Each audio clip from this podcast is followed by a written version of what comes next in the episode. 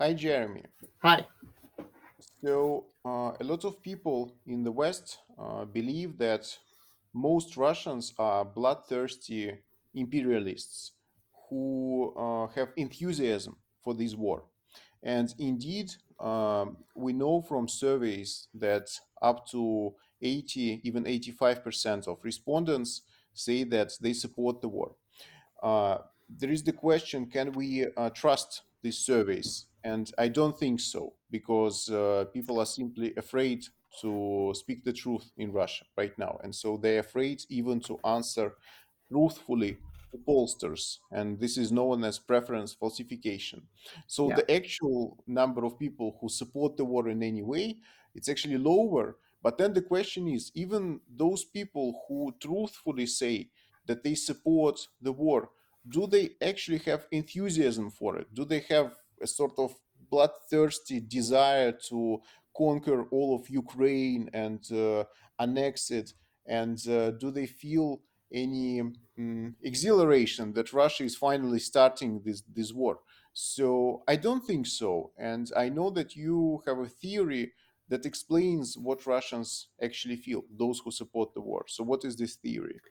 So yeah, I, I agree with you, Ilya. I I I came up with this term defensive consolidation um, as a way of avoiding the term rally round the flag, which some people uh, said characterized Russian responses and their enthusiasm and support.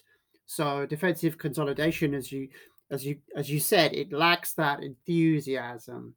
Um, and I would say, yeah, it's maybe even uh, it maybe even describes the majority uh, reaction. So of course there are there are imperialists, there are people that are enthusiastic.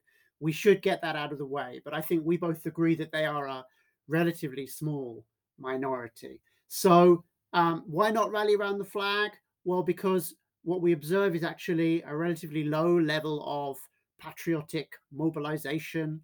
You know, the, the Z people are a relatively small number.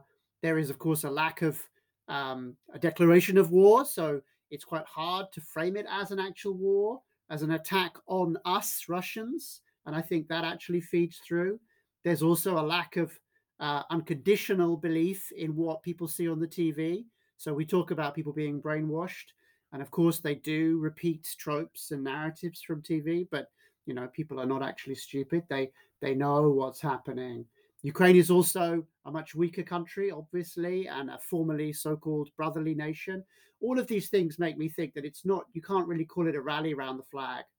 And most importantly, there's a huge amount of cognitive dissonance going around, right? People really knowing deep down that this is a war of aggression, that uh, that they have doubt about what it really means to call Ukrainians Nazis and fascists. So for me, this term defensive consolidation is a is a useful way of talking about thinking about the ambiguous and contingent set of responses that Russians have. So it does it, it does include people find excuses to tell themselves, right, to justify what's happening, uh, Mhm. which are which are which are logically inconsistent, um, and also it's kind of a sunk cost fallacy. So a lot of people say, well, it started, so yeah, like reluctantly, I support my country, I support what's happening.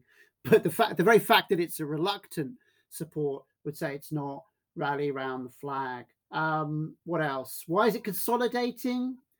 Because I've I've said that it involves a kind of uh, almost panicked reaction that people cleave to authority, the immediate authority around them, um, and that is not necessarily the federal government or Putin. Uh, and I don't think that's sustainable over time.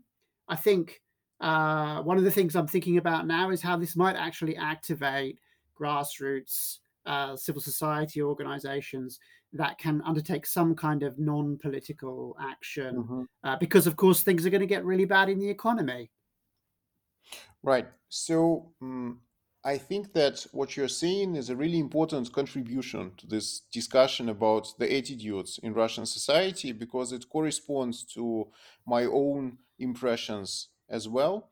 And I think ultimately this is about the complete lack of political agency Mm, that ordinary Russians uh, uh, they just don't have it, and uh, because of that, they cannot even express agency in in supporting this war. Let's yeah, say good point. they are so separated from politics that they even separated from uh, uh, from this particular invasion. Paradoxically, right?